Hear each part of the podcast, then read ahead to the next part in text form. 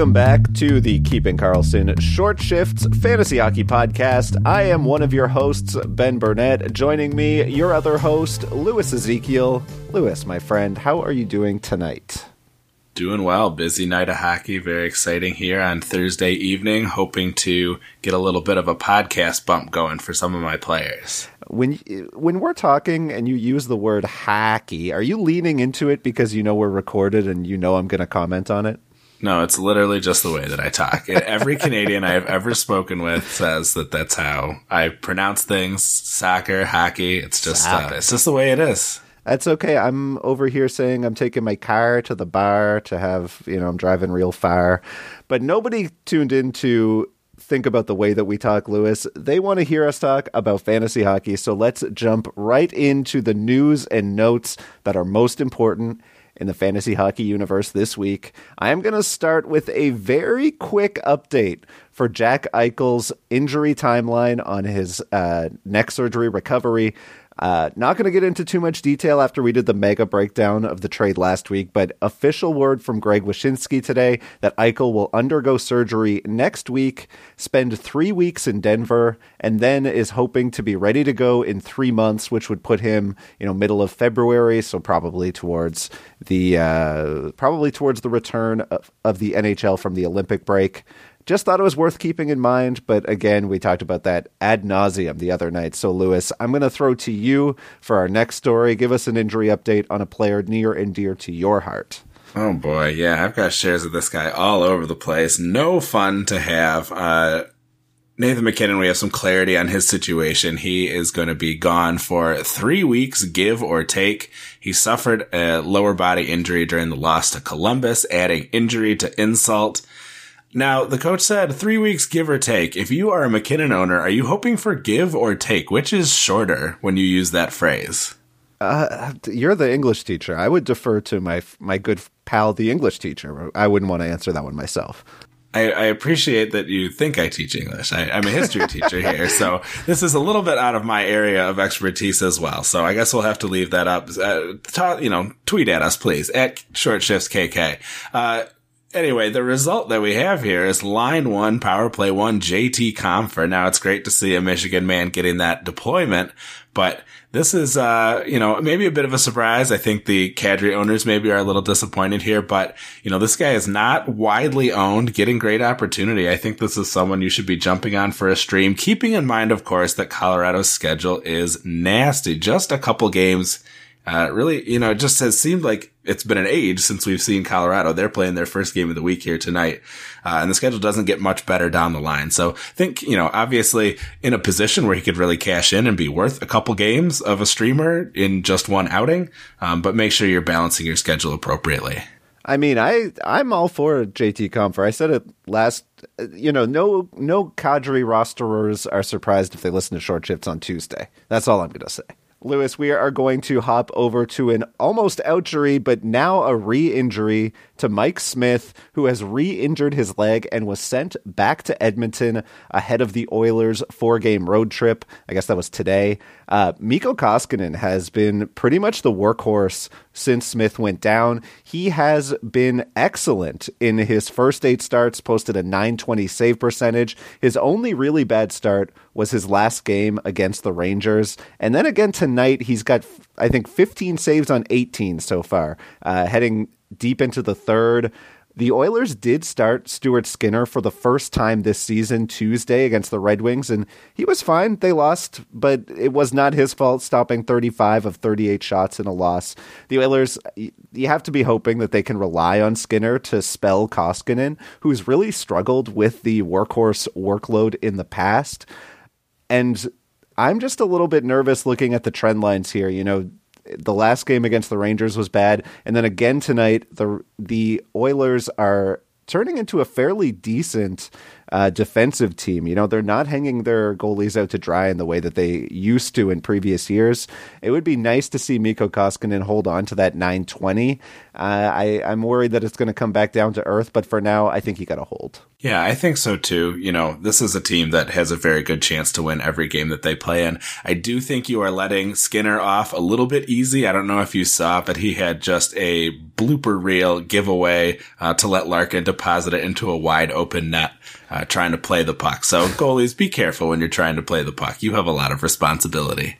Um, but yeah, otherwise, I totally agree with you. I think that's a great point, and I know you are someone who is holding Koskinen, and you're getting some nice, uh, some nice bonus, um, some nice bonus scoring out of him. If he doesn't mess it up for me, that's that's the issue. I, I am worried about just the trend line here. It's not looking amazing. But Lewis, why don't you tell us about a happier uh, ending to a goalie injury story?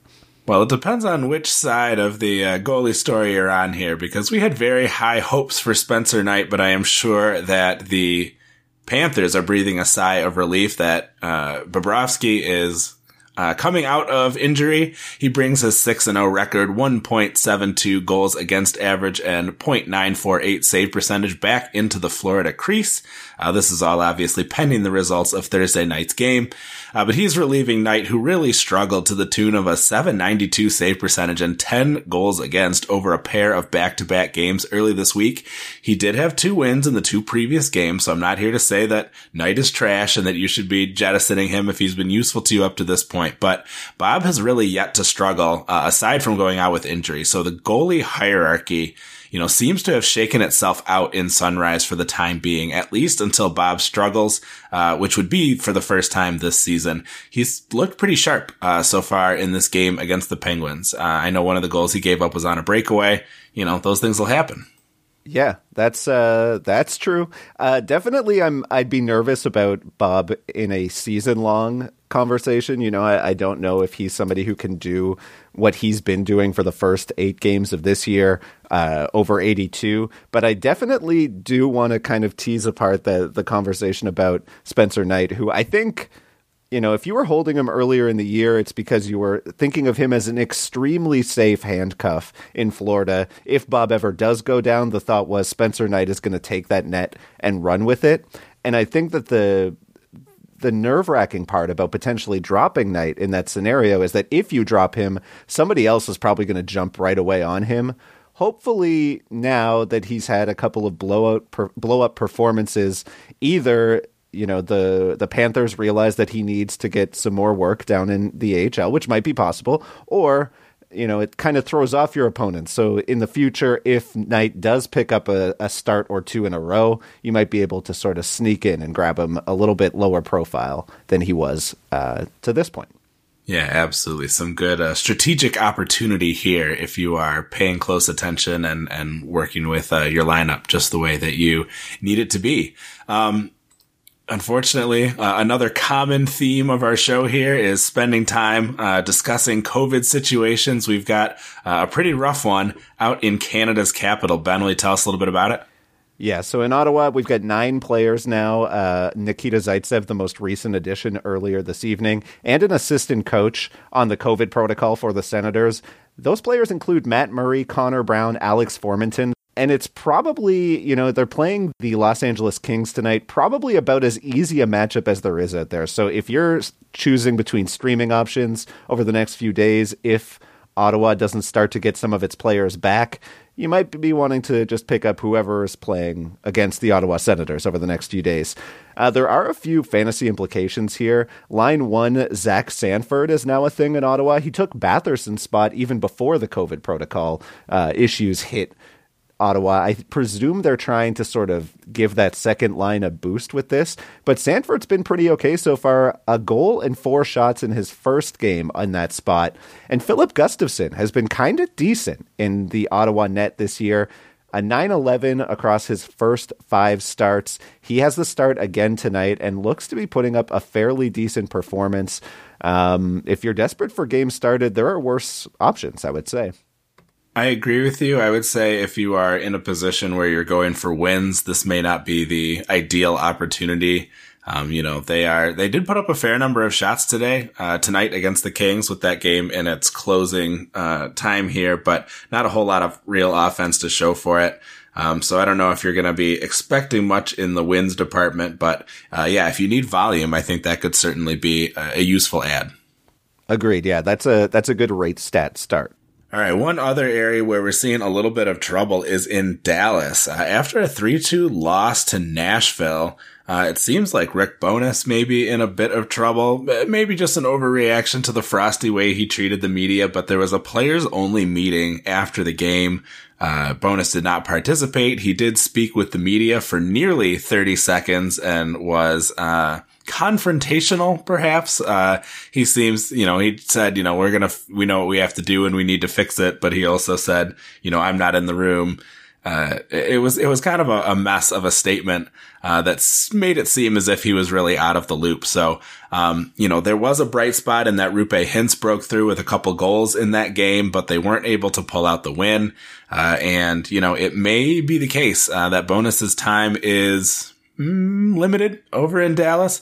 Uh, if he ends up on the outs, it's possible that we could see a coaching change that might provide an offensive bump. I'm no coaching expert in terms of how it impacts the game, uh, you know, on a shift by shift basis, but most of what I'm hearing from the people who do know about those things and are very smart, uh, is that you could see the offense unleashed a little bit under a new coach. I mean, there's smoke. I don't know if there's fire, right? At this point, it seems like a bit more of an optic mess than anything to have Bowness go out there and, and seem agitated in front of the cameras. But maybe, you know, maybe he's just having a rough day. He got a he got a bad text when he got came off the you know, we don't know yet. I, I just don't want to jump to any conclusions and assume that we're like, let's go grab all the all the Dallas stars we can possibly find because maybe they're gonna see a, a coaching change that could not happen. Yeah, agitated. I like that description. Sure. Lewis, we are going to take a quick break. When we come back, you are going to hear about a couple of streaky players. You're listening to Short Shifts. Welcome back to Short Shifts. Lewis, why don't you take us to our first streaker of the evening? All right. Well, we need to head over and talk about this bizarre situation on the blue line in Arizona, where you've got Shane Gostisbehere and Jacob Chychrun uh, Gostisbehere just totally overperforming and Chychrun underperforming. And a lot of people are trying to figure out what do we do in this case? Uh, so Gostisbehere has a 72% even strength, uh, points participation. This is 24% higher than his career best. That means when goals are being scored on the ice, he is getting in on them, uh, 24% more often than he has ever before. Um, maybe this is a function of him being the best puck mover who's out there. Obviously, you know, he's been on teams that have had a little more offensive capability. Um, but it certainly is, you know, uh, at least a full standard deviation above what we sort of have come to expect. Um, he has a 10.5 even strength shooting percentage, which is tied for his career best from 2015-16. The team is shooting 10% when he's on the ice, which is a little high. And five of his six even strength assists have been secondary assists, which are a little less predictable, uh, and could certainly fade. Meanwhile, he's also getting the fewest offensive zone starts of his career at just 50%. But we have to point out that he has really been on fire. He has been the defenseman, really the player to own in uh, Arizona. So it's been very interesting to sort of, uh, you know, see him emerge with this new opportunity he's had in the desert. Uh, Chychrun, on the other hand, actually has a 100% even strength points participation, but that's because they have only scored one goal while he was on the ice and he managed a secondary assist on it. He has no goals on 30 shots. The team is shooting a hair under 1% when Chychrun is on the ice. So you have to imagine that there is serious regression coming for both of these players. Ghost regression, regressing in a negative direction, Chychrun regressing in a positive direction. You know, uh, in history class, we talk about international policy in terms of realism and idealism. Uh, you know, the realist would look at this and say, I want the player who is getting all of the points. Uh, the idealist would say, I believe in the numbers. I'm looking under the hood. I think that Chychrun is the clear option to rebound here. Would you prefer Chick, like if I am a Gostisbehere owner, should I be offering Ghost in a trade for Chychrun and hoping that those numbers end up paying off? I mean, I think I would prefer Gostisbehere in a points only league and Chychrun in a uh, in a bangers category league at this point, which is I think shocking enough to have imagined myself saying a few weeks ago, but overall I wouldn't be shocked at all if I just prefer Chychrun in a few weeks because the shot rates are still high. You have to imagine he's going to score a couple goals again, and that's not something that I really can feel good about with Gostisbehere. So I would prefer Chychrun. I don't know if I would try that trade offer just because I think you're kind of going to struggle to convince the person who invested draft capital in Chychrun that they should tr- they should give all that up for a guy you got off the waiver wire who nobody believed in a few weeks ago. I, I think that there's still some some market disbelief in Gostisbehere. I, I don't think people are ready to buy in, so I think it might be difficult to kind of cash that earning back in in a trade. Sure. So I guess what I would say is if you can sell him, I think I might recommend doing so because the new numbers do suggest things are going to slow down for him a little bit. Um, but if you can't overcome uh, those psychological hangups, the least you can do is kind of enjoy the ride while it lasts. Um, but be aware that it may come crashing to a to a conclusion here, uh, maybe sooner rather than later. So, do you think that Gostisbehere is like like do you do you believe in him at all? Do you think he's like a worthwhile option rest of season? Are you just streaming him at this point? Kind of where do you land now? So I I mean I am holding him. I had the choice to drop him or Clayton Keller and I ditched Keller because I think that it seems to me that Ghost is someone who the offense is moving through in Arizona. You know, like I said before, it seems like he is someone that they are trusting to handle the puck, and I like that side of it. You know, uh, obviously you're riding some unsustainable numbers, but you don't hear the Troy Terry people complaining. And you know, I like having uh, a defenseman down on my on my list here that uh, can provide you know an assist every other game or put up some shots. So until things really slow down for him, I'm gonna I'm holding. I don't think I'm going to be able to trade him in the cupful, but I guess my question, though, Lewis, and I think you maybe got to it at the end there, is I'm wondering what you think he can do rest of season. Like, do you think he's a, a 60 point defenseman, or like you said, you know, an assist every other game? Do you think he's more of a 40 point guy? Uh, maybe split the difference, like 45 to 50, just because I don't, I'm not a big believer in the offense. Uh, mm-hmm. and if his, if his points participation is falling and they, you know, are not scoring a ton of goals, I think that really does limit his upside.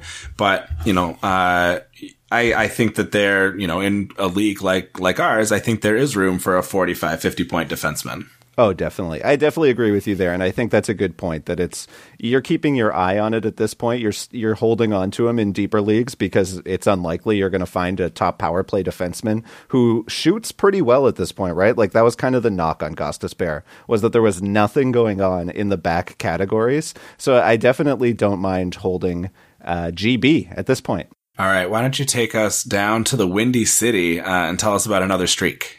All right. Well, we wanted to talk next about Kirby Dach, who so far in a line one, what I would call an audition in Chicago, playing between Patrick Kane and Alex DeBrincat, getting mountains of minutes, played 25 in his last game, and has been 19 plus in six of his last eight has just one goal and one assist in his past 10 games, just six points in 14 games for Kirby. Don't call me Nintendo mascot Dach.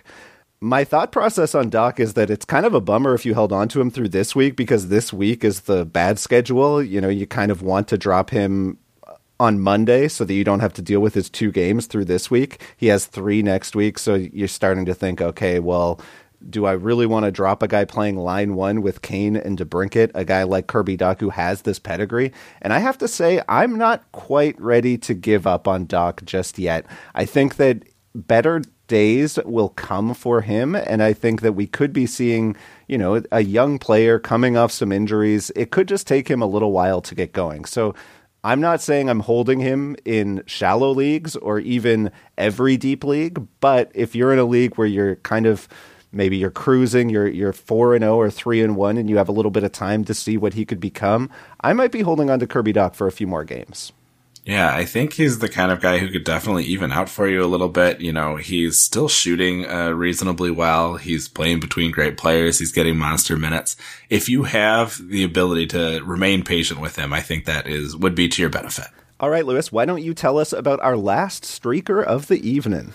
All right. Well, one guy who has been getting some primo deploymento, as our buddy cousin Dave from the NHL Stream Scheme would say, uh, is Jordan Eberle in Seattle. To the extent that you can get prime deployment in Seattle, uh, but he's got seven goals in his last seven games, including a hat trick against the Sabres on 21 shots. he obviously won't maintain this shooting pace. Uh, his overall shooting percentage for the season is a uh, more reasonable, but still too high, 20%, considering that his all situation shooting percentage for his career you know, is a nice above 10%, but uh, obviously not, not up close to 20%. So he's likely to regress. Uh, I have Eberle shares in a couple spots. I don't think the goals are going to keep coming at that same rate. You can't play the Sabres every game. Um, but he's likely to see some improvement in assists, of which he has only one.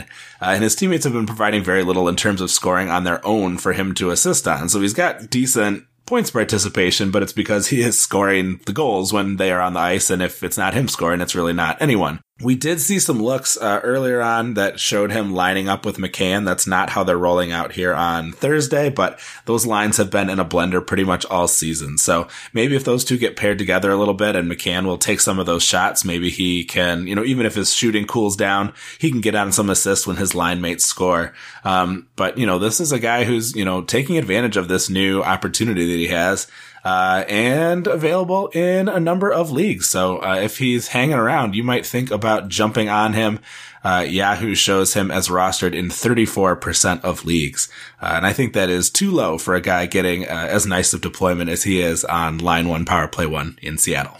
I think that's a great point, Lewis. Thanks so much, everyone, for tuning in to another Short Shifts. And Lewis, thank you once again for joining me. Why don't you walk us out of here? All right, happy to do so. And and thank you for for joining me for another show. As always, it has been a blast. Thank you, everyone out there, for joining us. Please give us a follow on Twitter at Short Shifts KK, uh, Brian and Elon at Keeping Karlsson, Dave Betton of Stream Scheme at NHL Stream Scheme. They've also got a whole bunch of other handles that they're working with: uh, Game Day Lines, Game Day Goalies, Game Day news. Check all of these out. They're really fun. You can find everything that you may need at kkupfl.com uh, to find where everyone's at on social media. Please visit the great sites where we research our episodes at Yahoo, Frozen Tools, and Natural Stat Trick. Our intro and outro music was created by Pat Roach. And until we see you next time, play smart and keep your shifts short.